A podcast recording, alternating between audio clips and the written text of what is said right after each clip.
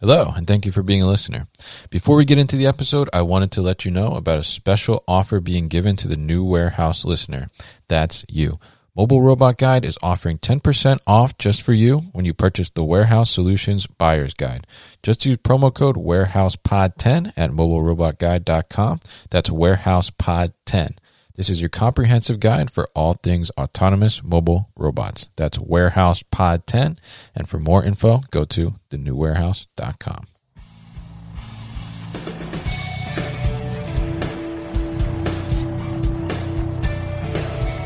The New Warehouse Podcast, hosted by Kevin Lawton, is your source for insights and ideas from the distribution, transportation, and logistics industry. A new episode every Monday morning brings you the latest from industry experts and thought leaders. And now, here's Kevin.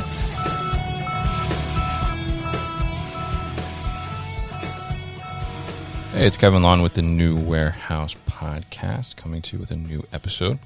On this episode, I'm going to be joined by Brad Gossard, who is the general manager of Regal Conveying. Uh, you may remember Regal. We spoke to them previously on the podcast uh, during ProMat last year, twenty nineteen, uh, when things were quite different in the world, and we still had um, physical trade shows. Um, but Brad's going to join us today. He's going to tell us a little bit more about Regal, uh, what it is they do, um, about his side of the business, Regal Conveying. Uh, and then we're getting into a little bit about changes over the last ten years, and then we're going to dive into changes just in the last couple months based on COVID and things of that nature, and how um, conveyors can kind of play play a part in that. Uh, so, Brad, welcome to the show. How are you? I'm doing fine, Kevin. Thank you for having me. Definitely. Thanks for coming on. Happy to uh, talk to you. Um, why don't you kind of dive in a little bit? Tell us, tell us about Regal, because Regal is involved in a lot of different kind of things, but tell us about Regal overall, and then tell us about the Regal Conveying um, division, which you're the general manager. Okay. Regal is a three and a half billion dollar corporation, uh, primarily based on electric motors and mechanical power transmission. Some of our primary brand names that people may know are Marathon Motors, uh, Sealmaster Bearings, uh, Grove Gearboxes, uh, Browning and Morse Power Transmission, and the part that uh, I am responsible for, which is the conveying, is our Systemplast brand. And uh, we've been in business for uh, over fifty years for Regal. Uh, most of the power transmission Uh, has been in business for almost one hundred years. Okay, interesting. So so definitely a long history there, um, and definitely a lot underneath the Regal umbrella. Um, so tell us a little bit about on your side of things. It's, it's more focused on the conveyors themselves, right? Yeah, and conveying, mostly what we do in Systemplast is uh, has traditionally been in beverage conveying, which is very challenging, mm-hmm. uh, conveying of bottles, which are very abrasive, cans, and then bottled water uh, took the forefront uh, in the last twenty years. Mm-hmm. And uh, it's a difficult application, so it's uh, had a lot of materials that reduce coefficient of friction. Uh, but as we have conveyed things along, we came out with a new product that was a roller top belt. So it's balls embedded in the belt. So now we're basically taking a belt and we're putting the uh, automation into the surface of the belt. They're omnidirectional balls. By using a uh, divert belt underneath the roller top belt, you can transfer products at a right angle. You can pass them through, but uh, getting a vector be- between the divert belt and the roller top belt, you can actually do diverts. Mm-hmm. And so for sortation, this has become a, is becoming a very popular product. And when you look at unit material handling and what it's done over the last ten years, uh, it's grown. If you look at uh, Uh, M H I statistics, uh, which is the material handling industry, Uh, or if you look at SEMA statistics, Conveyor Equipment Manufacturers Association, since the Great Recession, the unit material handling automation sector has grown at about seven to twelve percent per year, uh, nine out of those uh, ten years. And it's basically been based on increasing productivity and increasing throughput for customers in warehousing, distribution, parcel, post. And those calculations of return on invested capital to uh, spend on the equipment were primarily based on moving things from a manual sortation, using people or throwing people to sort things out, uh, to automate that process, process with vision systems and then sortation systems, some of them becoming very fast. And then about uh, four years ago, the major uh, parcel companies changed the way that they charge customers uh, to ship packages. Previously, it was based on weight. And they realized that their constraint is the square footage that they have inside of a truck. And so they realized that a more appropriate way to charge is based on the volume of the package. And in doing so, that uh, led to a transition away from boxes, where it had a lot of bubble wrap and uh, peanuts and everything that we uh, loved un. un- wrapping, and it has moved more to things like poly bags and to jippies and to other types of packaging materials that have less volume, right. Are easier to pack, but are much more difficult to convey. And so that's that's uh, pre-COVID. That was the biggest thing that uh, companies were facing on sorting out packages. Sure. Now, post-COVID, yes, post-COVID, sure. what's come come up is the social distancing aspect of uh, doing manual sortations is now become a safety issue. Right. And so instead of just looking at the productivity and the throughput, it's now become a safety issue. And as the e-commerce companies, as, as really people were moving more and more to e-commerce pre-COVID, mm-hmm. um, As as that was occurring, the the natural trend was to hire more people, and even Amazon has hired two hundred thousand more people um, right. since the start of COVID uh, to be able to sort things out. But now we're looking more at being able to do that with automation. Mm-hmm. Definitely, yeah. I think that you know you have a lot of great points there about. You know, especially over the last couple of years, automation has become just so, I guess, the norm, right? So many more people are getting into it, and it's becoming so more, so much more accessible. Um, but, you know, yeah. with what we've been experiencing with COVID and everything, with the people experiencing, like, peak-like volumes, I mean, it has been kind of a, I guess, a scramble in some cases for companies who have been hiring these people, and then because of social distancing, they've had to uh, – do this manual sortation. So, so talk to us a little bit about, you know, how, how are companies working through that, um, and how are they able to maintain the throughput, but also still keep the social distancing in mind? We'll be back after a quick break. What's the new warehouse without a warehouse? I'm excited to let you know that we have expanded our three P L fulfillment services beyond our micro-fulfillment center. We can now handle all levels of e-commerce fulfillment needs, as well as transportation, B two B distribution, F B A prep, and much more. Thanks to our partnership with Experior Global, we can service you from the port to the customer's porch. Reach out to me directly at kevin at the new warehouse dot com for all your fulfillment and logistics needs.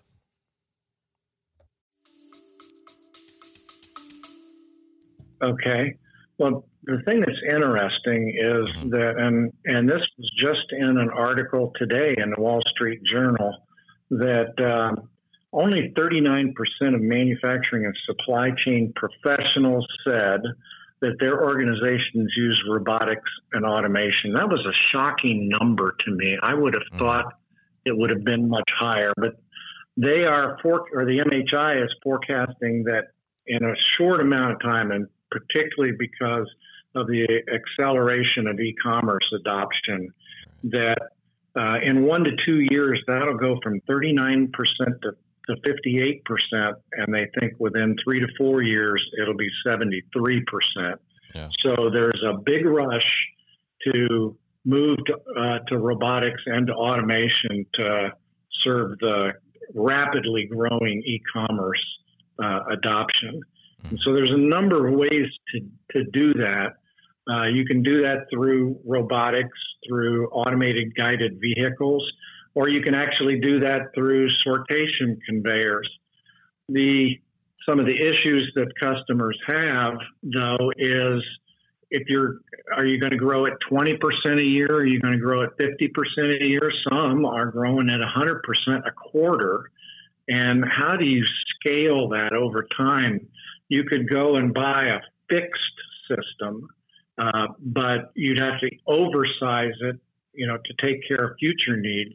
Mm-hmm. So more and more uh, conveyors, manufacturers, and the customers are looking for things that are scalable and modular. You know, how can I add, uh, start off with twenty sort points, but add six more to that existing system next year and maybe four more after that.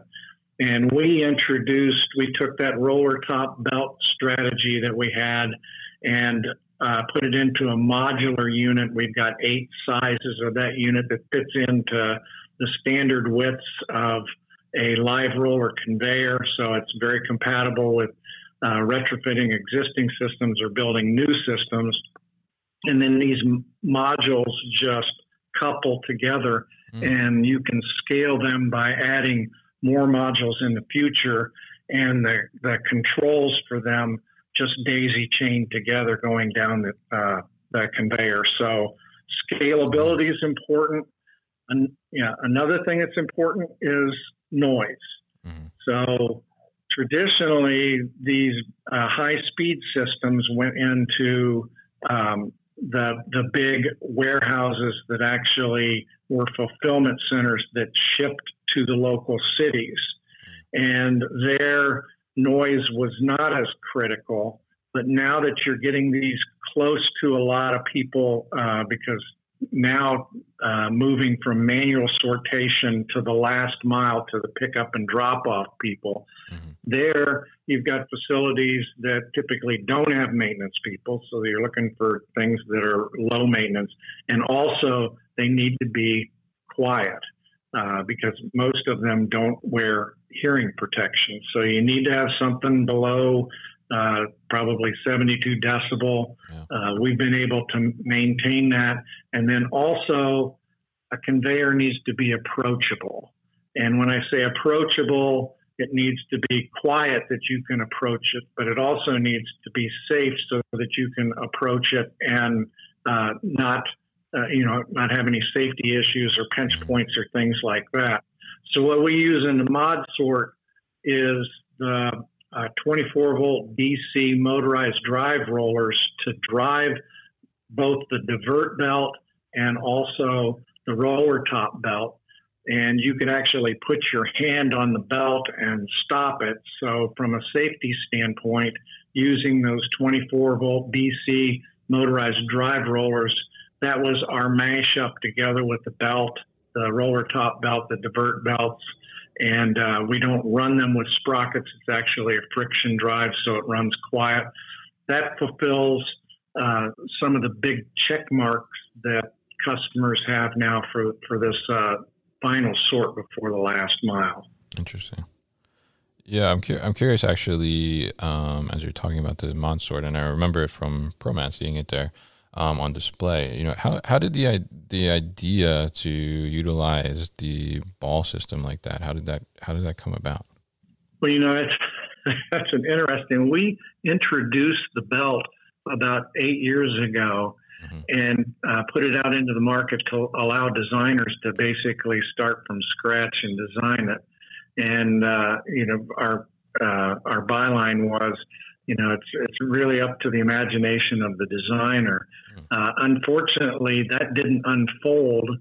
So we decided we needed to do a mashup uh, between the most common, safest technology that's out there to drive, and that is motorized drive rollers, and uh, combine that with the belt, uh, make it in standardized units so it's very easy to select, uh, make it uh, able to communicate and scale with uh, other units in line.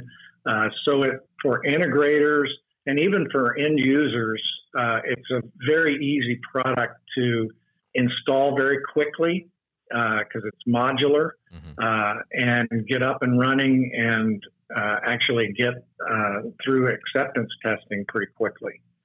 And it's being used in just a wide variety of applications.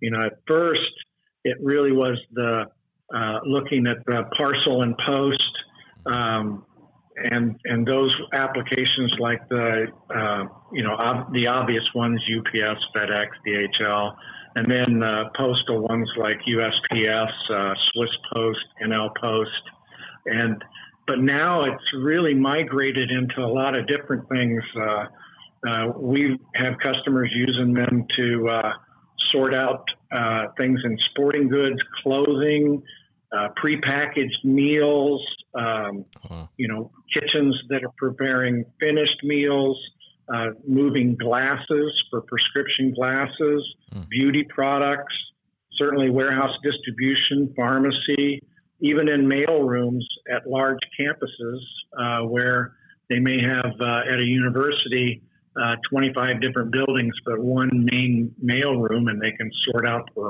uh, all the buildings there. Again, all those things that were typically done uh, manually uh, are now being automated.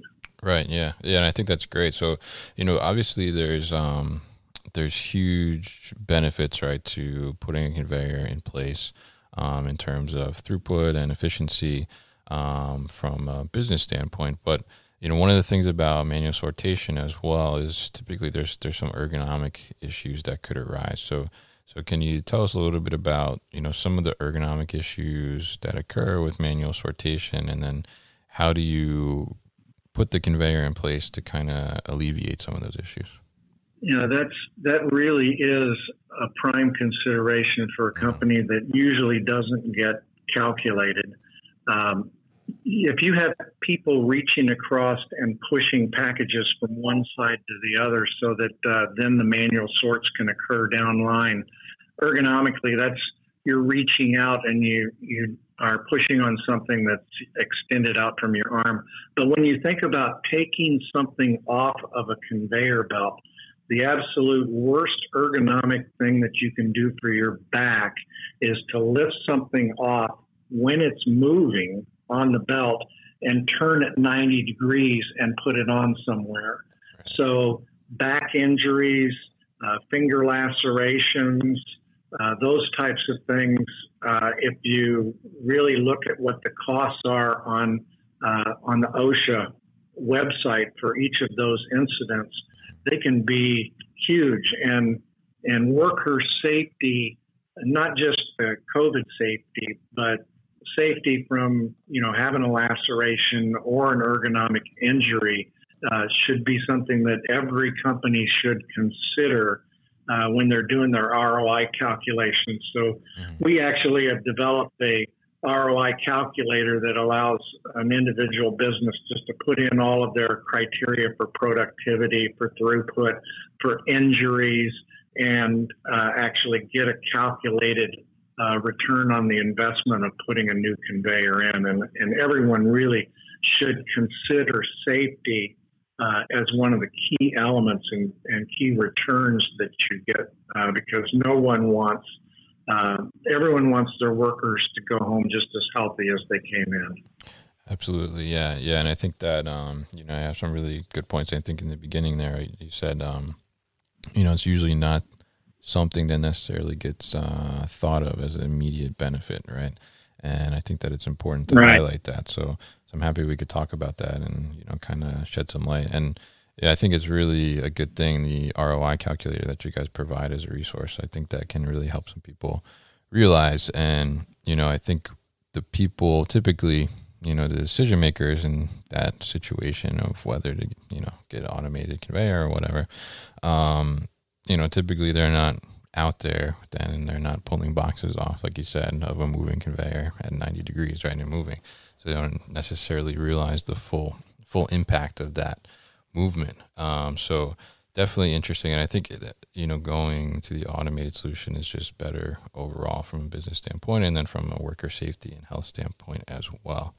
Um, so kind of going back to the COVID situation. So you talked to us a little bit about, you know, what's happened over the last ten years of material handling, and then what's kind of been happening over the last couple months. But I'm curious, what what's your view of what you think is going to happen in the industry, I guess, post-COVID or in the next couple years, and what what is the effect of COVID going to be um, in the long run? Yeah, I, I do think that social distancing is probably going to be in the workplace, even uh, in a post-COVID environment. Yeah. Uh, if you listen to Doctor Fauci, he says that there'll be another one that will come after this. Mm-hmm. Um, you know, who knows when and uh, and what it'll be. But being able to space out your workers, but also being able to uh, equip our workers with higher-level tools uh, like augmented reality, uh, like HoloLens glasses that will actually uh, give them the work instructions, like pick-to-light and stow-to-light. Uh, those can increase the productivity of the workers so that they're doing much higher value things than just reading a label and pulling it off, which can be done by a vision system and a sortation system. So uh, I think one of the, the uh, biggest opportunities out of this is to actually deploy our uh, workers in Uh, more higher value tasks, and uh, uh, equip them with the technology that's uh, emerging again, uh, like augmented reality and pick and stow to light, and uh, be able to actually fulfill what is going to continue to uh, boom, which is the e-commerce uh, adoption. It was it was catching on pretty well before COVID, yeah. But the COVID has really driven people to uh, e-commerce, and I just don't think they're going back. Yeah, yeah, I agree. I mean, I think it, at some point, you know, a lot of people had, had no choice but to do e-commerce for certain things because stores were closed. So, and I think that people are seeing the, I guess, the ease and uh, convenience of it. I, I actually, personally, I know I never had uh, ordered groceries before uh, online, and I started um, doing it during this, and I don't think I don't think I'll ever go back to the grocery store. Uh, but um, yeah, I think it's, you know, consumer behavior is, has changed, and I think that companies are, are seeing that, but also seeing seeing the benefits, like you mentioned, of investing in automation now and getting newer technology to help them make this more possible and create, you know, able to keep up with the demand, um, like we talked about. So, so definitely really, um, really interesting discussion, and really interesting, you know, how, I guess, you don't always think of, um, necessarily a conveyor being the, the big part of automation, right? Everybody's so focused on robots and things like that, but, you know, really conveyor can be such a, a central point of an operation, because it's, it's moving so many things, getting things from point A to point B. Um, and can make a huge impact. Um, so tell us, how can people get more information about um, Regal and Regal Conveying? Uh, best way to get the information is our website, which is, our U R L is w w w dot regal beloit dot com. Uh, if uh, I'm a big fan of YouTube and actually seeing things work and, uh, you know, how it operates. So Uh, very easy to go to YouTube and just put in Regal ModSort, and uh, uh, you can see several videos, including uh, some customer testimonials uh, on how they're applying the, the technology. Uh, so those are uh, a, a couple of ways uh, that you can do that. And then uh, we have specialists placed around the country and uh, distribution, so we can provide further information. Okay, great. And we'll definitely uh, post a link to your website on the new warehouse dot com, and we'll uh, find a cool video to put up there as well, so listeners can check it out um, when they read the blog post. Uh, so, Brad, thank you very much for coming on the show. Thank you for uh, talking to us and giving us a little information about Regal, and also talking about um, the perspective that you guys are seeing for changes in the industry. Uh, very interesting time. Uh, so thank you, Brad. Thank you, Kevin. You've been listening to the New Warehouse Podcast with Kevin Lawton. Subscribe and check us out online at the new warehouse dot com.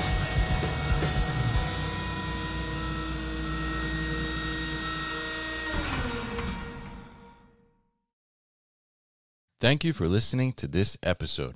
If you want more content from the New Warehouse, check out our new video series called All Hands on LinkedIn. Just search for The New Warehouse on LinkedIn and follow along.